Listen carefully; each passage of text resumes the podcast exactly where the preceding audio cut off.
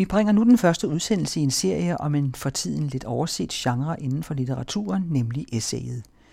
Vi skal lidt over 400 år tilbage i tiden for at møde essayets fader, den franske adelsmand Michel de Montaigne.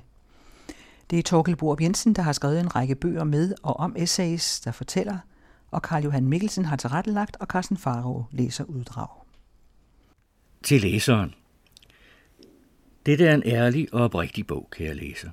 Den gør dig lige fra starten opmærksom på, at mit eneste formål med den er privat og personligt.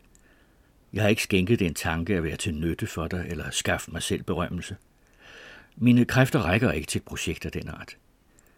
Den er udelukkende beregnet på at være til glæde og gavn for min familie og mine venner, så de, når de har mistet mig, hvilket de snart vil gøre, kan genfinde nogle træk ved min karakter og indstilling til tingene, og derved bevare det kendskab, de har haft til mig, mere fuldstændigt og levende.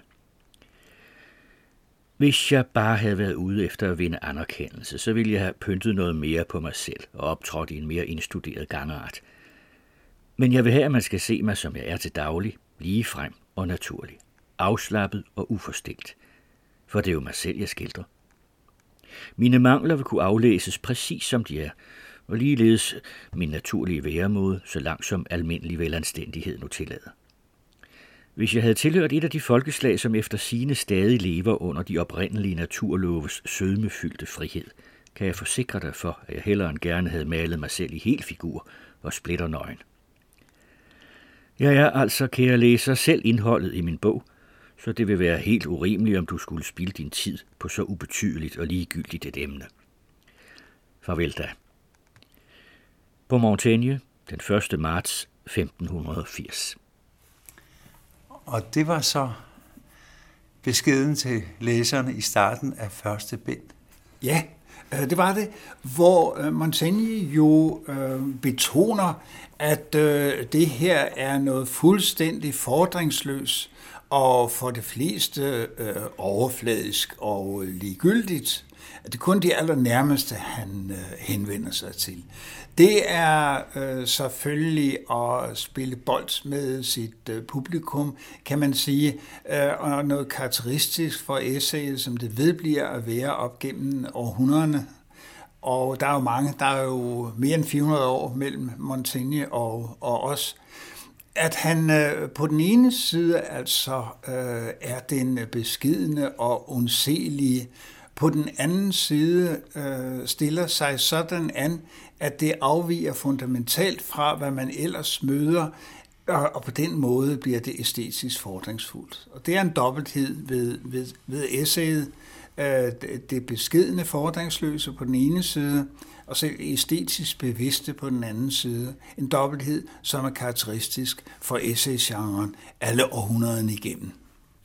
Man møder også et frit menneske, en der, der overhovedet ikke tager hensyn til tidens konventioner, jeg er bare mig, og I må tage mig, som jeg er. Men det vagte jo stor begejstring i samtid og også i eftertiden.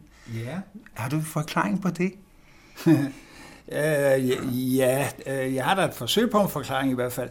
Øh, det, at det afviger så fundamentalt fra, hvad man ellers møder, har nok virket tiltrækkende på, på mange.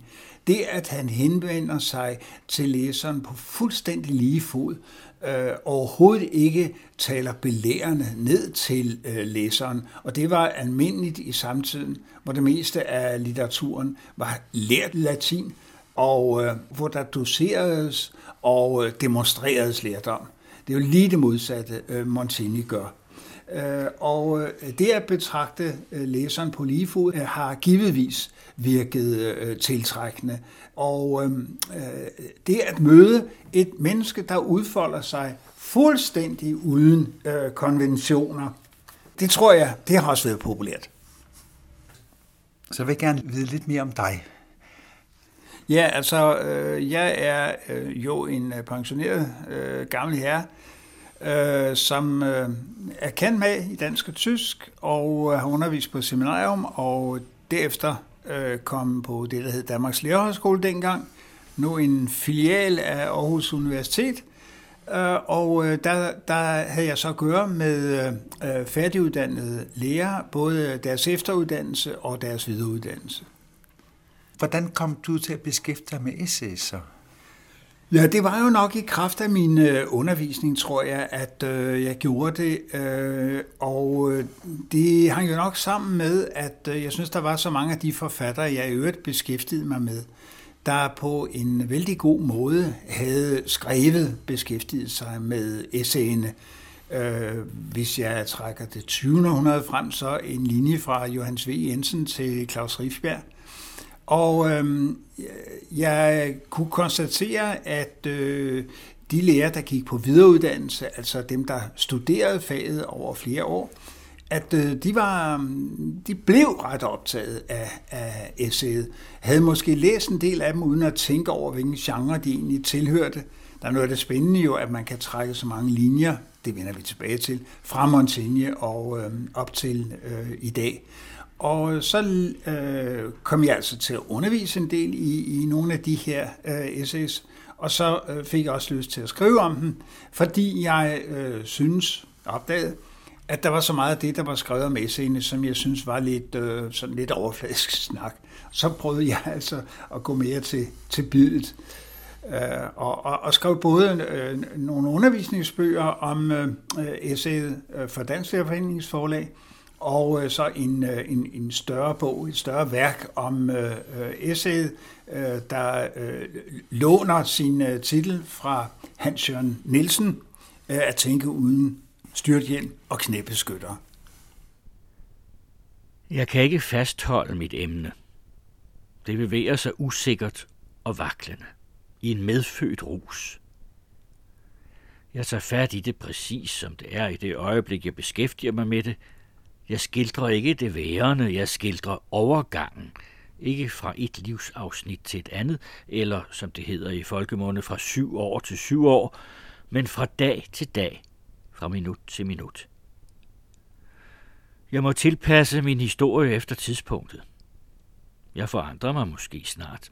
Ikke bare fordi det tilfældigvis sker, men med fuldt overlæg. Dette her er en analyse af forskellige foranderlige begivenheder og uafklarede tanker, som også godt er til kan være modstridende, enten fordi jeg selv er blevet en anden, eller fordi jeg angriber tingene ud fra andre omstændigheder eller betragtninger. Hvorom alting er, så modsiger jeg måske nok mig selv, men sandheden, som det mad sagde, den modsiger jeg ikke. Hvis min sjæl kunne finde fodfæste, ville jeg ikke prøve mig frem. Jeg ville beslutte mig. Men den er altså stadig under oplæring og på prøve. Jeg skildrer et ganske almindeligt liv uden glimmer, men det gør ikke noget, for man kan lige så godt anvende hele moralfilosofien på et almindeligt liv uden for offentlighedens søgelys, som på et mere strålende liv. Hvert menneske bærer hele menneskenaturens form i sig. Det lyder jo meget moderne. Ja, men uh, det synes jeg også, uh, det er. Altså noget, der er karakteristisk for Montaigne og for øh, essay-genren, som han bliver far til, øh, det er jo, at øh, den øh, forsøger at øh, indfange en øh, verden i forvandling. At øh, øh tingene konstant øh, ændrer sig. Det hænger også sammen med, den genre-titel, Montaigne bruger, øh, essay øh, fordi øh, han, han spiller på, på ordets flertydighed. Det kan for, betyde forsøg, prøve, smagsprøve, elevarbejde, øh, optakt, skitse. Øh, og øh, der hænger øh, genrebetegnelsen og den måde, øh, genren bliver brugt på af essayisterne, den, den ligner den verden, de vil skildre, der er modsætningsfyldt øh, under øh, forvandling. Den kan man kun nærme sig ved at strejfe den, give smagsprøver. Og det er netop, hvad essayet er og vil, og, og vil være. Kan du se no- nogle forbilleder øh, i hans tekster? Altså... Ja, han, han øh, er jo selv en lært herre, selvom han ikke gør sig til af sin øh, lærdom. Og øh, der er jo tre, jeg så vil, vil nævne. Det er øh, klassikere Seneca og øh, øh Plutark, og øh, så er det ikke mindst øh, Sokrates. Altså han, han øh, kan man meget tydeligt mærke, han er inspireret af Sokrates, øh, disse taler, der er søgende og som stiller sig øh, uvidende øh, an og øh, vil have en lytter, en, en læser øh, med hele tiden, og så at sige gerne vil fremkalde øh, tanker hos læseren, som ikke behøver at ligge parate eller færdige eller klare fra essayistens side. Sådan er genren en bevægelse øh, hen imod afklaring, kan man sige. Og hele tiden bevægelse. Hans essays blev jo populære i hans øh, tid, og ikke mindst i eftertiden. Altså det, det har øh, sat nogle virkninger i, i, i gang, hans øh, forsøg. Øh, har du en forklaring på det? Jamen, det hænger vel sammen med den popularitet og den anderledeshed, som øh, essayet repræsenterede fra starten af, tror jeg. Øh, den ligefremhed, det, den personlige fremtræden, som, som essay øh, altid har, essayisten spiller sig selv øh, ud, øh, uden øh, at, at stille, sig, stille sig an. Jamen, den har virket, den har virket smittende, og det har den altså øh, ned gennem øh, århundrederne.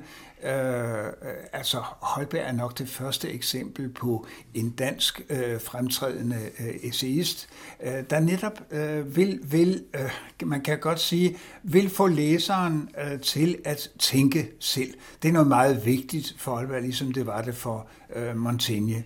Og så den, øh, øh den uanstrengte, men dog øh, alligevel afrundede form, øh, den elegante ordleg, øh, og, og det, at man kan være fuldstændig personlig i, i essayet, uden at gøre noget på skrønt, det har nok tiltalt mange sidenhen, sådan at øh, vi også i Danmark øh, finder massevis af essayister i øh, de senere århundreder, og der er det ikke mindst 1900-tallet, hvor, hvor essay i Danmark får en, en stor blomstring.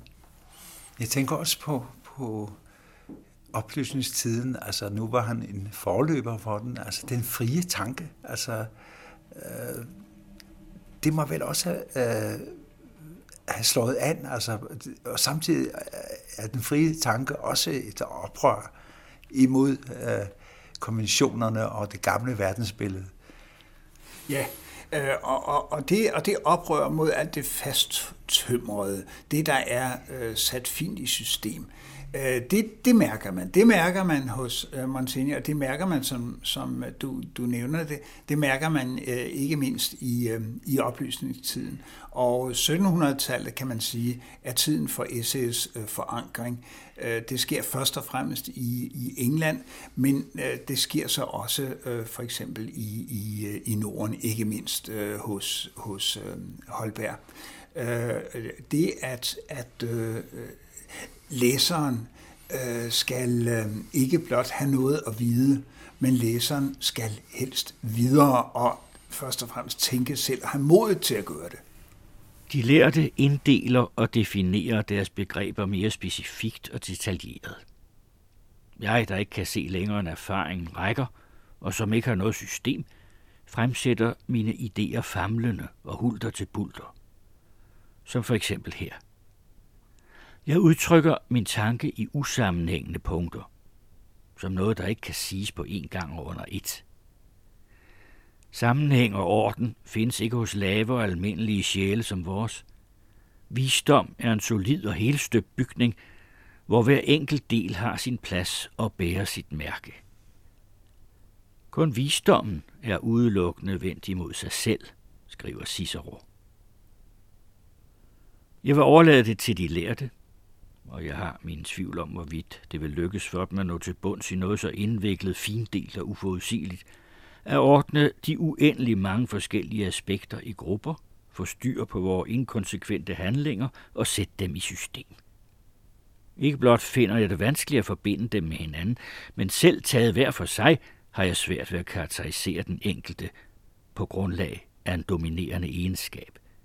Så tvetydige og brogede tager de sig ud – i forskellig belysning. Så det er et slags opgør med, med tidens videnskab. Han var selv en lært mand, siger du. Ja, Øh, det var han, altså han var jurist, men det var helt øh, tydeligt af hans øh, forskellige skriverier. Der foreligger en del, der foreligger også en rejsebog fra hans side. Det er helt tydeligt, at han har læst en masse og bruger det, og det gør han også i sin essay, det han henviser til mange ting, men ikke henviser for at bevise noget, men så at sige for at variere sin tanke og sin øh, tankegang. Så det, det er sådan, at andre altså øh, bliver brugt, så at sige, i øh, hans eget ærne til hele tiden at stille tingene i ny belysninger, sådan som han også øh, siger det her. Og så siger han jo så også i det, jeg lige læste, at han fremsætter sine idéer famlende og hulter til bulter. Der har vi igen det, at han stiller sig ulært øh, an. Han er, som essayisterne vil være, en amatør. Og ordet i sig selv er meget sigende for en amatør, er den, der glæder sig ved tingene. Og øh, det er, hvad, hvad Montaigne også gør. Men men glæder sig ved dem ved at give sig fordomsfrit øh, i kast, i kast med dem. Og øh, der kan han være, han siger selv altså, de, de kommer hans idéer hulter til bulter, at øh, han øh, øh, skriver og tænker associativt, altså i små spring, kunne man, kunne man sige. Øh, det skal ikke være, være logisk uangribeligt. Nej, øh, det skal være sådan, som det dukker op i en helt spontant. Og der er noget karakteristisk ved essayet, jeg godt lige vil nævne i den forbindelse, at essayet altid vil eliminere afstanden mellem at det skrives og at det læses. Sådan at det, det virker på læseren som om øh, øh, essayistens tanker affødes her og nu, altså i det læseren tilegner sig dem han så at sige tænker højt, mens han skriver? Det kunne man, det kunne man udmærket godt sige, og det øh, vidner hans stil, altså hans sprogbrug faktisk også om. Der er masser af småord, der er masser af, som jeg nævnte, de øh, små spring i øh, logikken, og der er den stadige variation, at nu kommer et, og så kommer noget andet, og på en eller anden måde hører de ting nok sammen, men det er tit op til læseren at se den sammenhæng, der mere antydes, end den beskrives grundigt. Vi vender lidt tilbage til Montaigne. Ja, og øh, igen lige lidt af en, øh, en smagsprøve. Øh, et ord, som han altså hentyder til også med at bruge øh, genrebetegnelsen øh, essay. Han siger øh, stadigvæk i essayet om samvittighedsnag. Forfattere giver sig til kende for offentligheden ved hjælp af et særligt for dem karakteristisk kendetegn. Jeg er den første, der gør det med hele mit væsen, som Michel de Montaigne, ikke som filolog eller digter eller jurist. Hvis folk beklager sig over, at jeg taler for meget om mig selv, så beklager jeg mig over, at de ikke engang tænker på sig selv. Men er det nu også rimeligt, at jeg, der lever så tilbagetrukket og privat en tilværelse, stræber efter at gøre mig kendt af offentligheden? Er det rimeligt, at jeg viser den verden, hvor et slebent og kunstlet væsen nyder så stor anseelse og autoritet, nogle grove og usvinkede naturprodukter, som ovenikøbet hidrører fra en meget skrøbelig natur? Er det ikke at bygge en mur uden sten? Eller noget i den retning at sætte bøger sammen uden viden og uden kunst? Musikalske fantasier styres af kunstens regler. Mine er tilfældighedernes spil. Men jeg er i det mindste på det ene punkt i overensstemmelse med kunstens regler at aldrig har noget menneske behandlet et emne, som man havde bedre kendskab til og forstod sig bedre på, end jeg kender og forstår det, som jeg har taget hul på. På det punkt er jeg verdens lærteste mand. Hvad var Montaignes baggrund? Ja, han var øh, uddannet jurist, og øh, han kom til at spille en øh, meget stor rolle som øh, mæler i øh, man kan sige, meget svære konfliktsituationer, faktisk i krige. Og øh, han var også øh, bystyrets øh, ledende mand i flere omgange, Og øh, fra det job trak han sig altså overraskende tidligt øh, tilbage.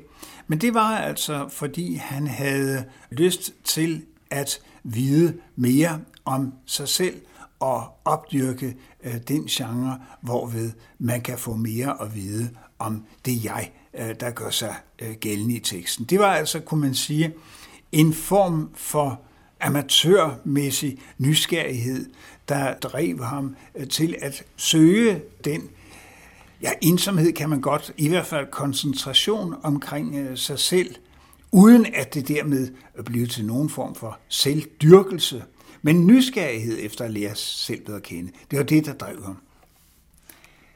I de følgende udsendelser, der vil vi fokusere på danske essays.